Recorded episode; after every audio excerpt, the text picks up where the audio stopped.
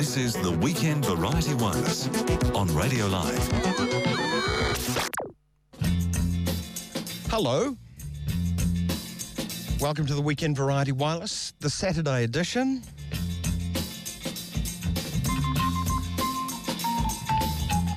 Go to the Weekend Variety Wireless webpage and treat you to. There's a lot of stuff there, not just what's on the tonight and tomorrow night. The archives are all there.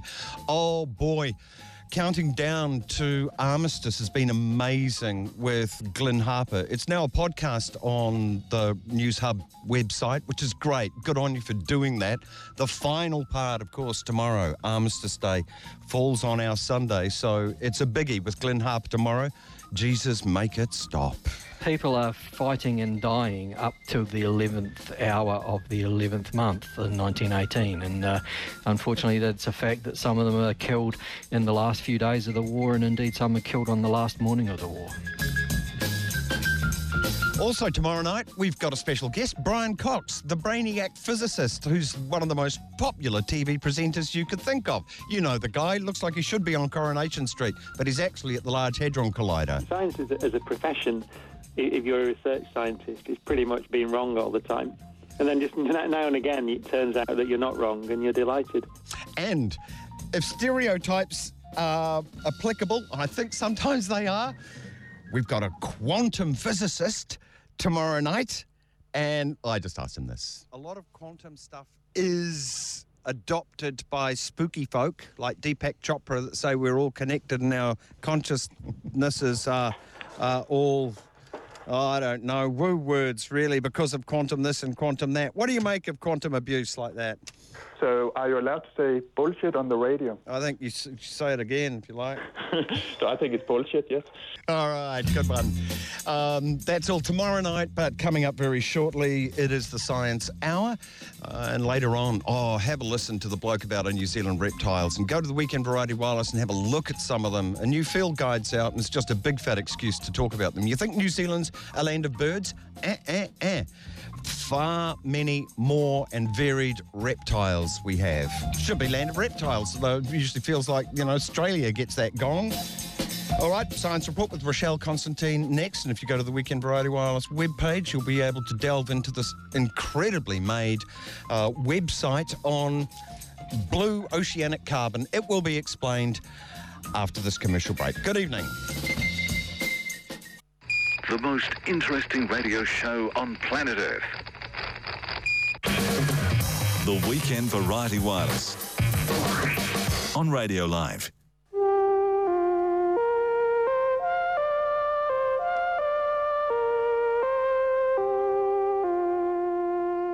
Rochelle Constantine in today for Science Report, specialist subject, marine biology. Your time starts now. oh, where to start? I know where to start. Just a really trivial thing. You know how um, some people get quite annoyed that was George W. Bush and many others. I don't know if he started it. Instead of saying nuclear, he'd just go nuclear. oh, no. And I go, what? It's nuclear, this nuclear, that.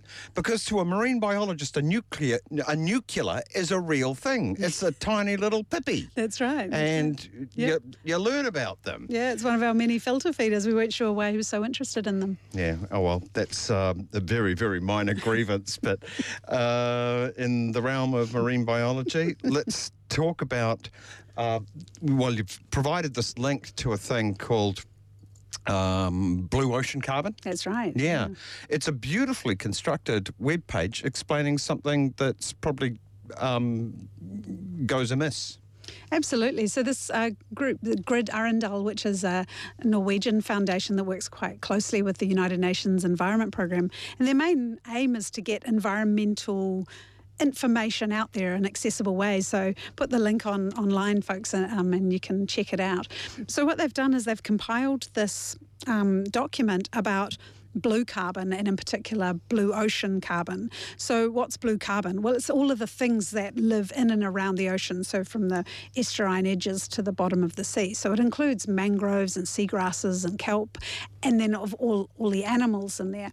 And so they've um, had a, a so I guess summarizing, you know, all the information we have to date, we know that phytoplankton are, um, are great absorbers of carbon dioxide from the system, and atmospheric carbon dioxide, you know, raising is the issue around climate change, or the major driver around climate change, and so um, phytoplankton are, are great. Um, absorbers of this carbon dioxide, but they are the beginning of the food chain. So the minute that a plankton, a zooplankton eats them, and then a fish eats the zooplankton, and so on and so on, up to a very large fish, you actually have carbon being trapped in the system. Mm. And so that carbon within the system is moving in all kinds of ways in the ocean, and with vertebrates, you know, with large um, vertebrates throughout the oceans, um, from the smallest of fish to the largest of whale, the carbon can move in a variety of different ways, and they, they outline them really nicely on, on this web page.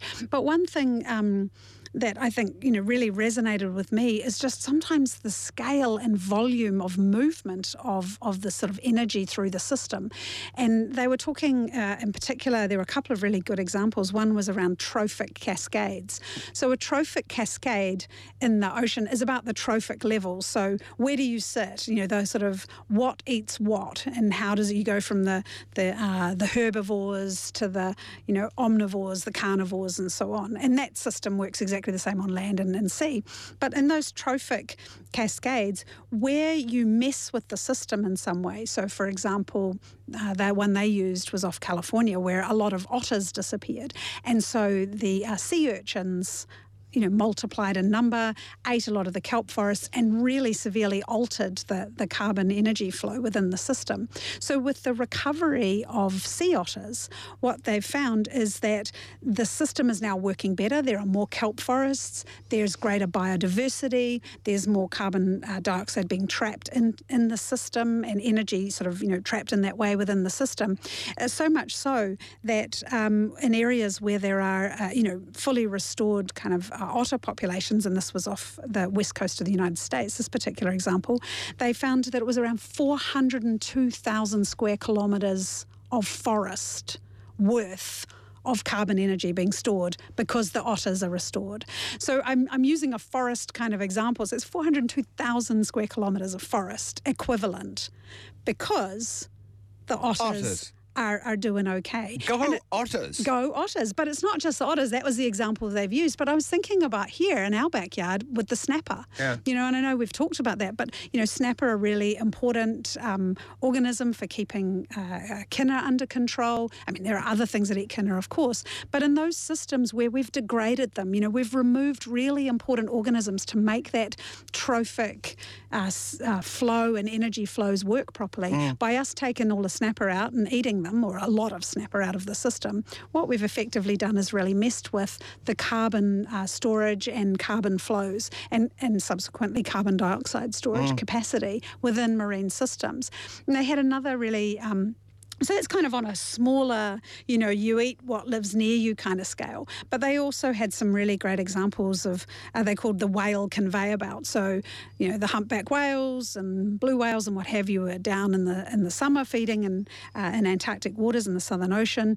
And then they just, once they leave there, they stop feeding. But what they do, all of that krill that they've got inside them, they sort of poop it out on the way as they swim north up towards the tropical, uh, tropical um, breeding grounds for the winter And that you know, poop is carbon. It's, mm. it's energy that goes back into the system. Now, some of it gets consumed by, you know, little greeblies that eat happy to eat poo for a living, um, but most of it actually drops down quite rapidly to the seabed. And most um, most phytoplankton, for example, I think it's around 95% of phytoplankton, even though it's the beginning of the food chain, uh, doesn't get consumed. It actually drops down through uh, the, the, the ocean because gravity gets you in the ocean as well and down to the seabed. And so those sediments, especially in super deep ocean, within that sediment, uh, carbon can be locked up for millions, know, hundreds of thousands, millions of years. Because, because we dig it up. We see it as limestone. That's all that, limestone that's, that's is. Carbon. It's a former old seabed. And what a massive carbon sink That's that right. is. And oil. Yeah. There you go. Same and thing. so oil is, you know, the example of sort of under pressure and all that carbon under pressure turns into oil, which Mm. we then extract and then we release it back into the system.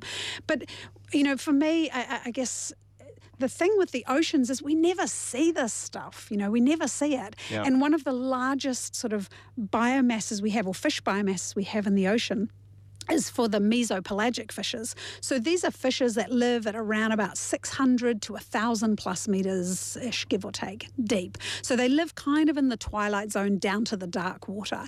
And then every uh, night they rise up near the surface of the water called the deep scattering layer. Up they come and they feed on um, zooplankton and phytoplankton or whatever they're eating uh, up near the surface waters. And then when the sun starts coming up, they all go back down to the depths of the ocean again. So what they're doing is they're coming to the surface and eating this this carbon from the surface, this carbon dioxide that's you know wrapped up in the plankton, making them grow. Carbon consumed near the surface of the water, but then it's taken down into the deep deep sea mm. where they poop it out and then it gets locked up. And so this kind of movement of energy flow through marine systems is is horizontal, but it's also vertical. Right. And that's something I think, you know, for those of us landlubbers and all of the terrestrial things we think about, which again, only 30% of our planet is terrestrial, we don't think, you know, so much about that that vertical because it's not, you know, sure, you can stand there and look at a really tall tree and there's some atmospheric processes clearly going on, but nothing like what we see in the ocean and the movement of biodiversity. So there's lots of really um, neat kind of ways that they've put this together, you know, to help us think about it. So, for example, the the um, mesopelagic pelagic fish movement, they uh, they estimated that it was around I think it was 480 or something thousand, yeah, around 480,000 square kilometres of forest. You know, I mean these are. You know, when, when you think of that much forest, it's like mind blowing. I suspect jellyfish do a lot of work too. Oh, yeah, everything. Salps, jellies. I mean, this is the thing with the ocean from the seemingly smallest, most inconsequential thing up to the largest has a very big role to play. And then, you know, locking up carbon, things like as the whale populations increase in number, which they are doing, uh, almost all of them are, you know, on their way up. Uh, you know, when a whale dies, you've got, I don't know, give or take 40 to 60 or so tons of of carbon locked up in that animal that falls to the seabed. And and so this is a way of kind of carbon sequestration. So now it's got to the point where the IPCC, that International Panel on Climate Change, the International Whaling Commission, um, the big United Nations oceans uh, meetings that they've been having, where they're now going, wow, this this ocean carbon, blue blue carbon thing is something we shouldn't ignore. And so for people like me who work in that biological realm, we're like, yeah, and it's something that I'm hoping to see will actually be built into fisheries management or any kind of, you know, marine resource management um, or living resource management uh, actions. It's like, well, wait a minute. Okay, so we set the stock, you know, the limit that we can take from the stock of fish, you know, for our fisheries, that's fine. Of course, that carbon's going to get locked up on land because we eat it and it gets pulled into the terrestrial system, but it's much better off in the marine system. So I'm, I'm kind of interested to see how in the future we start thinking about fisheries management that we actually bring in well the cost of those fish alive mm. to our our planet actually functioning and dealing with a way of dealing with climate change. How can we We're in- have to build that increase the carbon sequestration in the deep sea? Well, there's been a lot of Shoot uh, whales. yeah, yeah. Sorry. Yeah, that wasn't the NR category. I think they tried that once. Spectacular fail. But it does lead to, you know, um, where there there's efforts now being made to actually capture those mesopelagic fishes. They're, ti- you know, they're often quite small fishes and they're, they're, they're amazing. uh, But that's where the biomass is, and there's a, it's already starting. But I think it needs the handbrake pulled on it that we actually now start fishing down in those super deep oceans because Aha. that's not okay. That's gonna, you know, we've got rid of so many of our near surface fish Right, stocks, you know, and I mean a couple of hundred metres. You know, our Orange tunas, roughy are pretty deep, them. aren't they? Yeah, they're super deep. Yeah, they're a super Ah. deep fish. But you know, targeting these sort of really critical uh, things like the mesopelagic fishes, I think you know the handbrake needs to be pulled on that because now's the time where we could perhaps make a difference. So I really enjoyed that report, and you know, it just got me thinking. It and looks yeah. beautiful too. And it looks beautiful. It's really a easy to delight read. to, s- to, to go through. It really Yeah. comes alive. Yeah, they did a good job. Yeah, and we've got a direct link to it on the Weekend Variety Wireless webpage, Blue Ocean Carbon.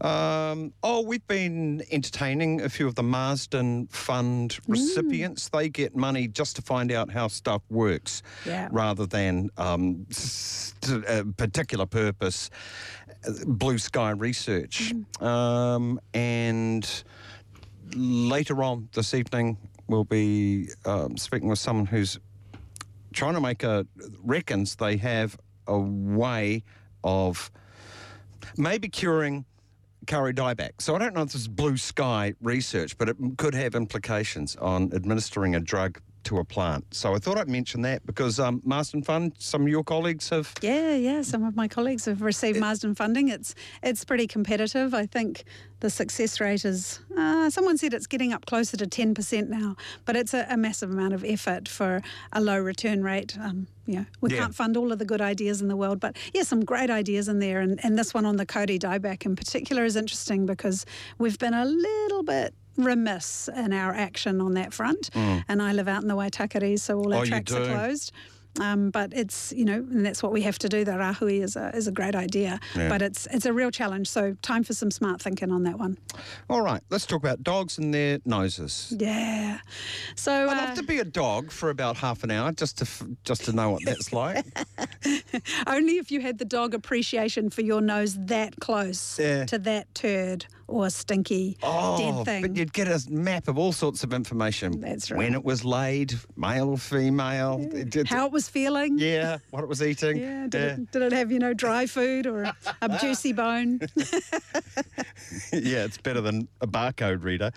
Okay, dogs' noses. Yeah, so um, I've, I've been thinking about dogs. Last weekend, I was uh, at the funeral of uh, Scotty Theobald, who was married to a very dear friend of mine, and uh, he was the DOC ranger who who unfortunately died in that helicopter crash down near Wanaka, and um, an amazing man. I mean, all three people who were in that helicopter were amazing people, but Scotty. Um, started the uh, conservation dog program in New Zealand, and you know he's one of those guys that just you know spend all his time outdoors and in the bush. He's a pig hunter, and you know knows dogs. People who know dogs, uh, you know, really appreciate the the abilities they have that uh, that you know far exceed ours, and so you know he got to thinking, well, could we use these dogs to to maybe try and find some of these, you know, pests and that, especially in tricky places, or to, you know, when we think we've cleared a place of, of pests, you know, could we send the dogs in to look for them? Yeah. And sure enough, Or just ask the. It's like, why not ask the dog? It might know. Yeah, exactly. That, and that's exactly how Scotty. we think, ah, thought. this is no more possums here. And the dog's going, I can smell a possum. I wish he'd asked me. yeah, exactly. And you know, and that's the thing. You know, if you, for him, you know, as a as a pig hunter, he knew his dogs would smell and hear and you know things often well before he did. They just had a different you know u- way of using their senses. Even though we've all sort of built with the same machinery, dogs use. I mean, their sense of smell is incredible, and we know that. So he um, developed the conservation dog program, which I think I think there's up 30 conservation dogs now around New Zealand, and a lot of those dogs were at his funeral, which was really nice. There should be more dogs at funerals. I decided from this. It just added one of those, yeah, this is what it's about moments. But those dogs are trained. Each dog is trained for a particular pest. So they'll they'll focus on um, on rats or stoats or possum, whatever it might be, cats, whatever it might be, and they are.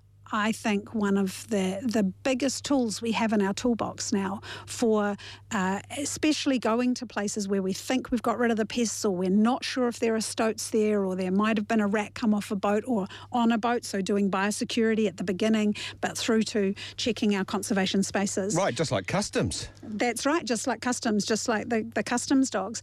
And so, you know, because dogs have been on my brain, they're, they're never too far from my brain. I am a fan of them. Um, I, I was reading. Um, the other day this really neat uh, piece of work that's been supported by the Bill and Melinda Gates Foundation. They've put a lot of their money into malaria. It's one of the causes they've chosen because it's in Africa. You know, generally it's a poor person's uh, disease, so it's been pretty well ignored, as is often the case. And over the last, you know, well, more than decade now, they've been investing in research. But this one in particular was interesting. So, what they did is they got uh, a bunch of kids in Gambia, sort of young kids, teenagers, and they had to wear these socks, and they wore the socks overnight. And then they sent the socks off to a, a lab where they were training dogs to smell malaria. Now, all of these children were, were well you know they they had no they weren't uh, in having malarial fits or there were no signs that they had malaria But they had the parasite in their system. that's right. And se- the dogs were able to detect 70% of the time correctly that this person was carrying malaria. Wow. So Symptomless. symptomless, yeah, that's right. But they had malaria. And so, as we know, all uh, you know the the um, mosquito needs is to get blood from someone with malaria, and then they've they've got it. They go bite someone else, and then that person, you know, potentially is going to Yeah. catch malaria as well. So one of the big things that's going on in Africa, they actually have areas now where they've, to all intents and purposes, cleared malaria out. They've been using some of the CRISPR technologies, gene editing technologies to create um, uh, sort of eradicate the malaria from the insect uh, from the um, mosquitoes in that place. But and so what they're trying to do is with people moving around more, and, and certainly throughout the world, people are becoming more more mobile. They are. Um, looking towards well could we use these dogs in airports to sniff people and go look you're symptomless but you have malaria and you're going to this place which is malaria free and we really don't want you going there Yeah. because if one of them the mosquitoes are still there but if one of them bites you you could uh, start off a chain of malaria in that And, so also much work and effort goes into clearing these places. You that's just- right. That's right. And also, you know, for helping people if they've got malaria but are symptomless, helping to get onto, um, you know, giving them medical treatment early Yeah. before it goes too far because it can be hugely debilitating in many of these communities. So I just thought that was another like, you know, dogs and their noses. Amazing. Mm. Mind blown. And malaria used to be throughout the Western world. That was what was it? It was one of Mussolini's great achievements. if, we, if we're going to put out one of those pamphlets, um, draining the swamps in Italy, because yeah, malaria was everywhere in Europe. Yeah, it was, Yeah. yeah, and and we're getting you know with with climate change, you know, and changing in uh, temperatures and rainfall and potential for these um, mosquitoes to actually get hold again. You know, it's not going to be too far away that places that haven't had you know malarial mosquitoes are Yeah. going to have them again. So Oh, yeah, so mosquitoes are amazing animals, but I hate them. oh, it's the noise. yeah, Get off me. yeah, Oh, they, they are annoying. All right. okay. Uh, Rochelle Constantine, thank you so much for Science Report this week, and we'll see you in a few weeks' time. Cheers. Yeah, kia ora. You're tuned in to the Weekend Variety Wireless. Astronomy Today with Dr. Grant Christie. All the astronomy news from the week. And, oh, tomorrow night. Is it tomorrow night? Yeah, Brian Cox. I've got Brian, an Oh, interview cool. with Brian Cox. The, uh, what the hell is he? He's a particle, he's a He- He's a large particle, hadron he's a collider, particle isn't he? physicist, but he's uh, amazing uh, Yeah. ability to communicate complex science to the public. Uh, I love listening to him. He's really terrific. Yeah, he's great. He'll be on tomorrow night around about 9.30, so quite sciencey. I'll be listening. Good. All right. Um, let's talk about a couple of these links that we have up on the Weekend Variety Wireless webpage. A landing test um, on Ryugu. Now, Ryugu was one that looked like a, a UFO, and the new one looks like a UFO yeah, as yeah. well. We don't understand why. There's something uh, that really nobody had predicted that this would happen. So both of these are really small uh, asteroids. Uh, the Ryugu one, the Japanese uh, spacecraft is orbiting at the moment, is about uh, around about a kilometre across, uh, and the one that the American satellite OSIRIS REx is just approaching. It's now within a few hundred uh, kilometres, uh, and uh, it's uh, about half that size, about half a kilometre across. What's its name? We need to get used to its name. We've gotten used to That's Ryugu. Bennu. Bennu. That's Bennu, yeah, sorry. yeah, and they've just posted a really neat. We'll put that up on the line as well. It's a really wonderful animation showing a full rotation of it. Um, Bennu. Bennu. Uh, this is the uh, just from the uh, NASA mission, Hmm. uh, and it's going to get a lot better soon. It's, it shows the textures more variable, I think, than uh, it shows for uh, uh, It Ryugu. looks familiar somehow. It's just you could like you'd reach, reach out and touch it. It's got a wart. on Yeah, it. What's that's this right. Big thing Well, in the southern out? hemisphere, there near its south pole, there's a big boulder sitting on the surface, big lump of something, and it looks like it's ready to fly off because the object, the asteroid, is rotating. Uh, as we get closer images of that, it's going to be fascinating to see what that projection is. Otherwise, it, I mean, it's way bigger than anything else sitting on the surface, Yeah. and uh, so whether it's uh, well. I mean, Hello. who knows? Yeah. Who knows? Well, So, I mean, been there first. well, that thought did pass my mind, Graham, but I put it out of my mind pretty quickly after that. Okay, these uh, UFO shaped, incidentally, uh, asteroids, fascinating things. I really love the video we've got up there of, uh, you can see the shadow of the the craft coming into Yeah. Ryugu. Because the sun's directly behind Yeah. it, so its shadows cast on the surface. Yes. And it's beautiful close up stuff. It looks Oh. like, oh, it actually reminded me a little bit of the moon landing without actually landing. Well, that's right, and uh, I mean, just put it in perspective. This is the first time humans have ever seen this sort of stuff before. Yeah. Uh, and and. Uh, you know, these are asteroids that uh, are thought to have played a major role in sort of filling the Earth's uh, oceans with the right sort of stuff that, you know, allowed us to uh, to evolve. We're getting used to these to sort of events and taking them for granted. But goodness me, go out and try it. Really, you've got something. Find it, shoot something at it, and get close to Oh, it. the, the navigation is just stunning that they can track these things down and approach Yeah. them, and it all hits. Uh, they they hit their timelines within hours uh, Mm. after years in space tracking these things down. It's How to get there? mind-boggling. Yeah. Although you don't have to cope with weather, which is a good thing. You point it straight, it's going to go straight. Pretty much so, unless you have a spacecraft problem. But it's everything's going well with these two at the moment. All right. Now, New Horizons, uh, this thing to the Kuiper Belt, K U I P E R, that's a famous area of s- w- w- weird stuff outside of Pluto. Yes, that's right. So this is the New Horizons spacecraft, NASA's one that flew by Pluto in 2015 and got us those marvelous images as it flew by Pluto and Charon. Uh, amazing stuff. And then they sort of set it on a course to approach another object further on, uh, just because it still had fuel and could be controlled. Uh, why, why not? Why, why not make use of it? So they sent it towards this new. Um, asteroid that wasn't known to exist at the time the spacecraft was even launched. It was only found in 2014. Um, and uh, so it's now approaching that. It's now. Um, the, it, I think it's a. It does its flyby on the first of January, coming up. Okay. Okay, so I thought that when it was launched, it was originally going to be the fourth, but uh, of January. But it's, they're, they're giving now the first of January as the flyby, um, and it's looking towards Sagittarius. Uh, in other words, the, the spacecraft is looking at the its target, but in the background is the constellation Sagittarius, which has got a lot of stars in it. Yeah. Um, they've posted a pictures from the spacecraft that uh, show the Ah, oh, it's fallen off. Never mind. Yeah. Keep it going. The pictures from the spacecraft, where are they posting it? It's a picture of a star field. Basically, what they're doing in the camera on the board the spacecraft is they're photographing the object silhouetted against the stars in Sagittarius, which Yeah. are, and there's a lot of them. So they're sending these images back to Earth, and the scientists in the mission then analyze these images, and they can use that to work out exactly where the spacecraft is very Uh-huh. accurately. And so they're ex- they're expecting to pass the asteroid within about uh, a distance of about three and a half thousand kilometres. They're currently searching the space around the asteroid to, to see if it's got maybe got a moon. Uh, they want to know whether it's got rings. All of those are theoretically possible, although it's a small object, only about 50 kilometres across. Yeah.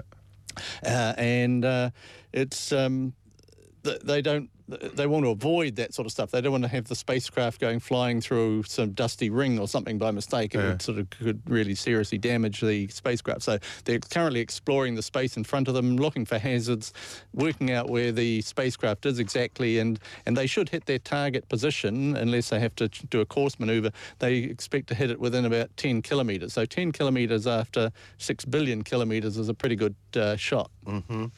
So, I wonder what so this thing's going to look like. It's going to look like a damn UFO as well. Well, this is a, a primitive object that's never been near the sun ever in its entire life, unlike these asteroids that we're looking at with these other missions. So this is something out way beyond Pluto.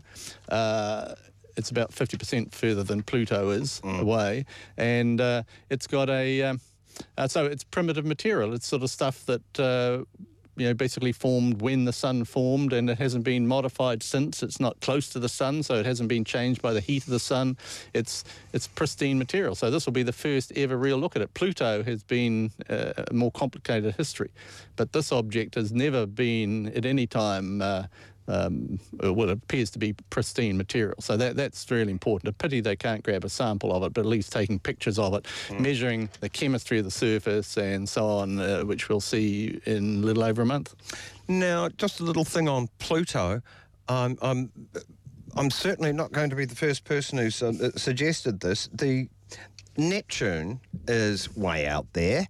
Yes. And it's got a moon called Triton, and it looks just like Pluto, doesn't it? Yes, well, there was a theory once that uh, uh, that Triton, well, it, well, Triton is also orbiting backwards around Neptune, so that it- it's obviously been a capture at some point in the Oh, okay. in So no surprises but, there. But they've also an- analysed the uh, orbital possibilities of whether Pluto could have ever been in orbit around Neptune, and they've basically eliminated those. So it's. Uh, the- there's no scenario that they can construct that. But something because Pluto- one of the ideas once was that uh, maybe Pluto first formed as a moon around Neptune.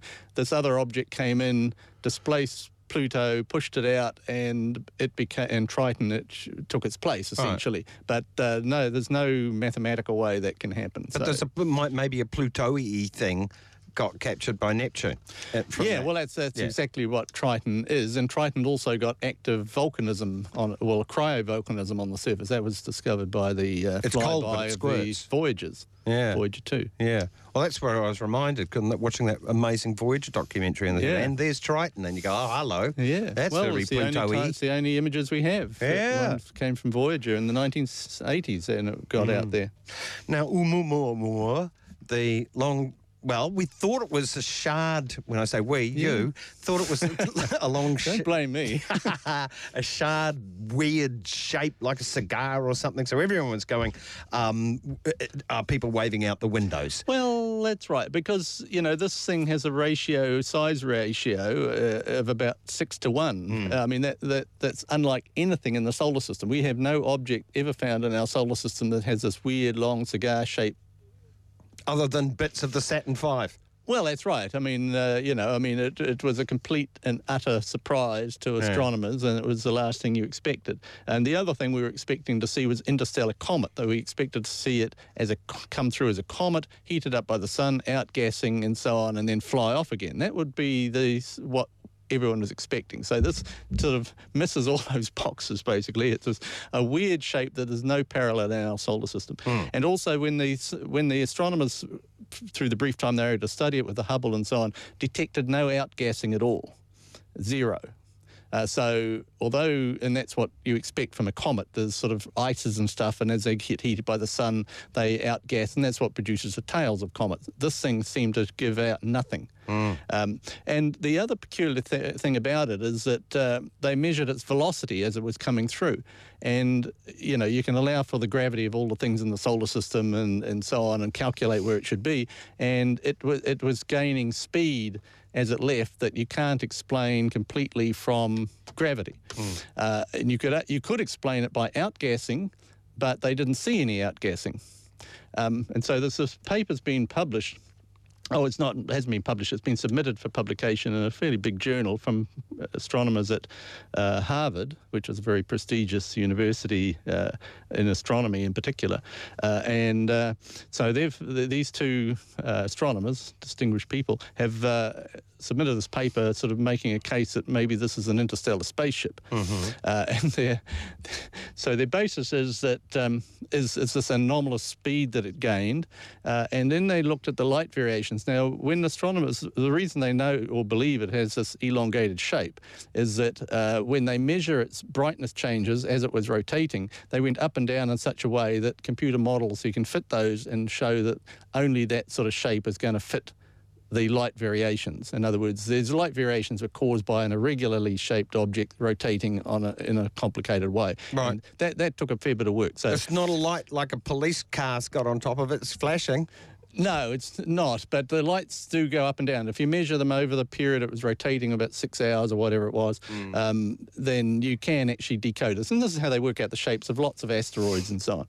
Um, the the problem with that is that uh, you, you are fitting a model, and what these authors have done is fitted a different model. They've said that, well, it's also consistent with a, a big thin sheet of something, uh, has to be very thin and about 50 metres across, and and if you have that rotating in a particular way, then it will produce the same output. So what they're saying is, hey, how do you know that this isn't some spacecraft that's been launched in the very distant past by some intelligent civilization, and it's a light sail? We know about how to make light sails. You know, they've even been experimented with them. So light exerts the pressure. So this thing uh, gained its speed by traveling across stars by using the light pressure from the star it was sent from, and that then uh, pushes it through space and speeds it up. Uh, and so they're saying that it was gaining light from the sun as it was leaving, and this was giving it the uh, the anomalous extra velocity.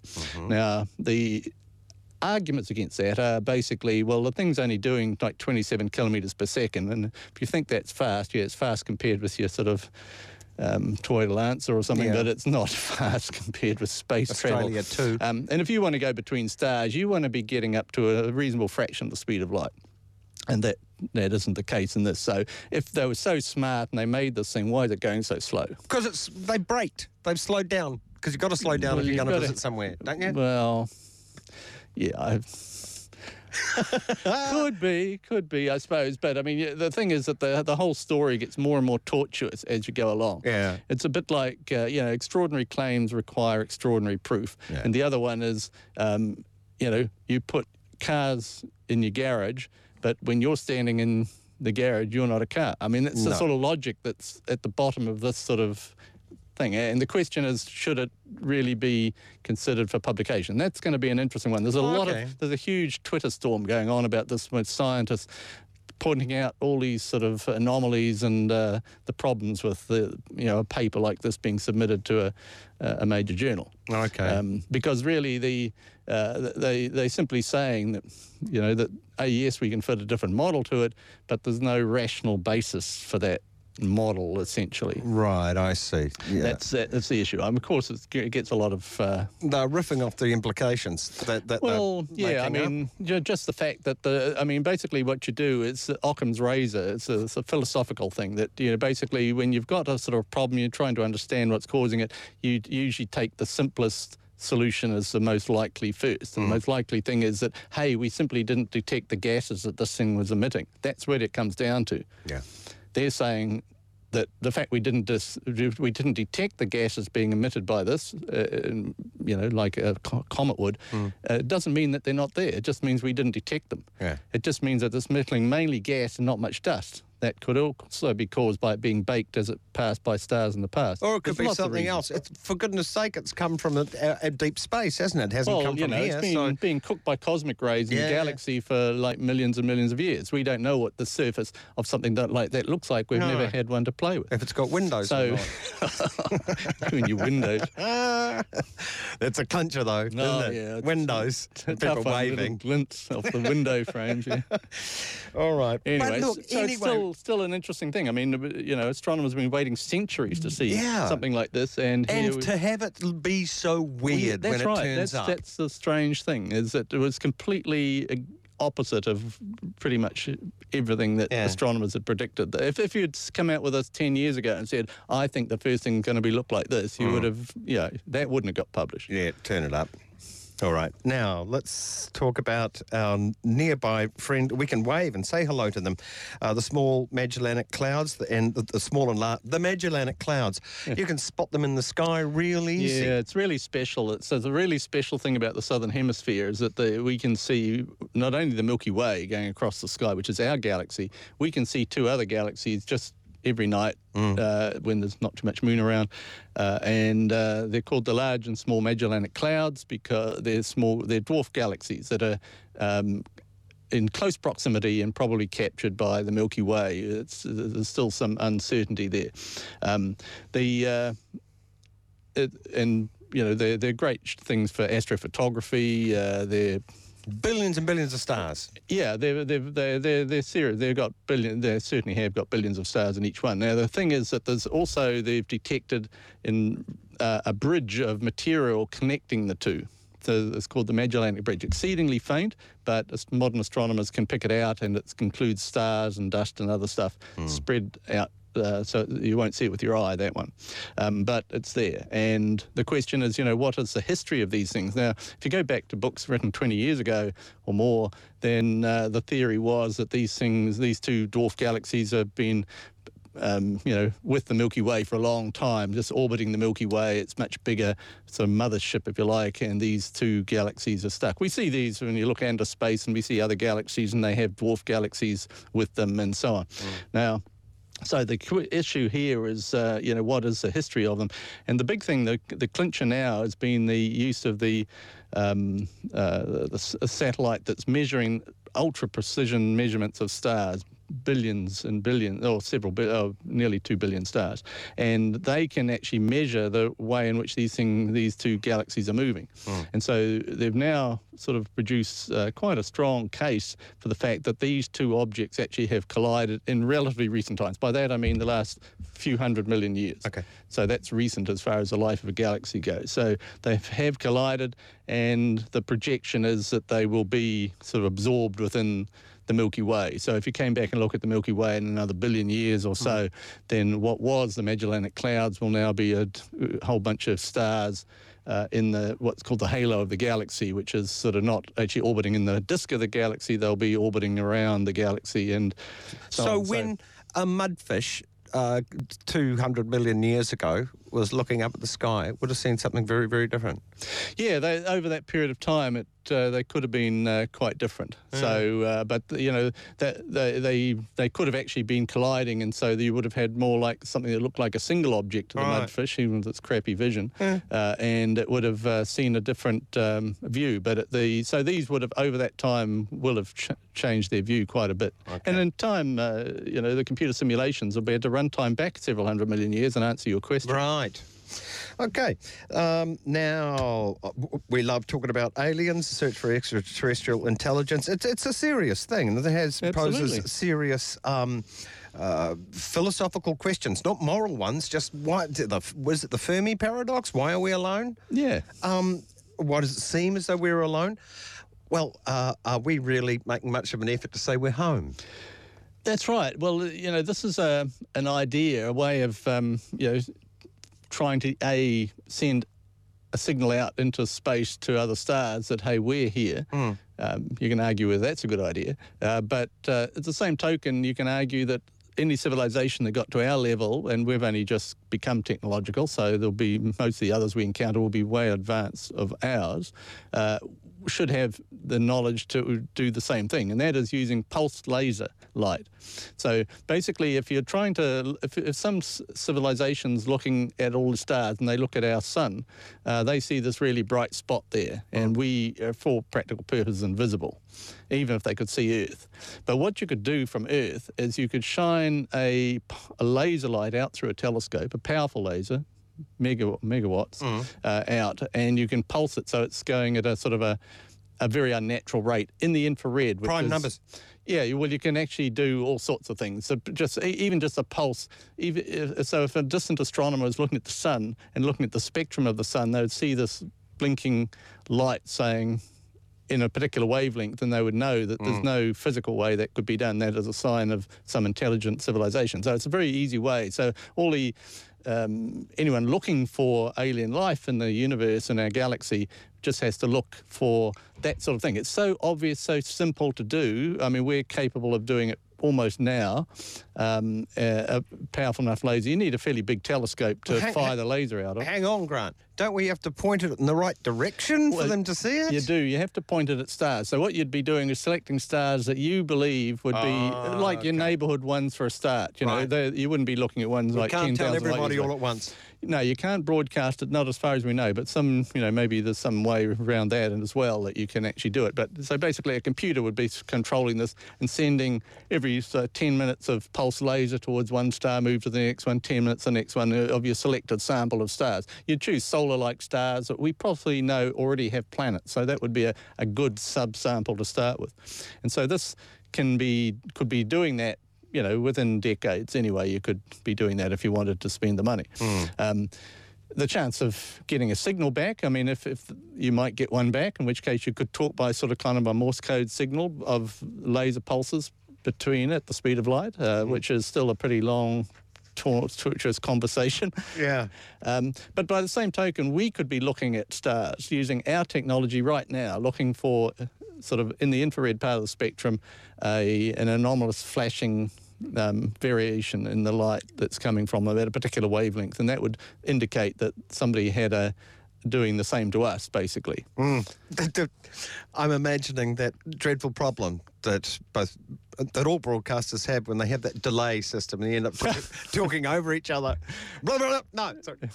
Well, I mean, it just raises all sorts of interesting questions as to, I mean, the sort of things. How do you hang up? Well, the sort of thing you'd send as mathematical ratios just to show the sort of things you know and uh, about Yeah. the sort of the uh, uh, uh, electron shells of the hydrogen atom, things that any civilization like that would know and recognise that these are mathemat- universal mathematical things Could they start take with. a joke? Could they take a joke? But That's the mathematics is a universal language, so you know Yeah. you might be able to communicate in mathematics. Yeah. in some way. Yeah. Maybe. All right. Nice problem to Beep, solve. beep, beep, beep, beep, beep, beep, beep, beep. Have we ever gotten to the bottom of the wow signal? Oh yeah, it's, uh, it's well, it's still actually being researched. Uh, I see, I've seen stuff on that in recent times. So if people could- don't know, it was a signal when SETI was searching for stuff. That, Yes. 1977, they got something that looked, hang on, that looks intelligent. That's right. There's all been all sorts of possible explanations for that, as well as instrumental and other things. But it's uh, so it's never been repeated, and nobody's come up with a, a particularly good explanation for it. Okay. Grant Christie, thank you so much. Brian Cox, tomorrow night, 9.30. He's a good chat. Yeah, sort you of like bet. the sort of physicist you'd see turn up on Coronation Street. yeah, that's right. You're tuned in Tuned in. to Graeme Hill's Weekend Variety Wireless on Radio Live. Tomorrow, Armistice Day, 100 years ago. Yeah, we're going big on it.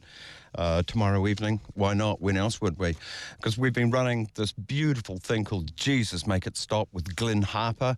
He's been tremendous, and it is the final installment of that series tomorrow night. Plus, we have a look at the war poets instead of read me a poem thing. That'll be back next week with either Tim Finn or Sam Hunt. Ha ha. And also, we don't forget the dissidents, those that chose not to fight. Archibald Baxter, field punishment number one, how he copped it from his own countrymen. That'll be tomorrow evening after 11 o'clock. It's news time.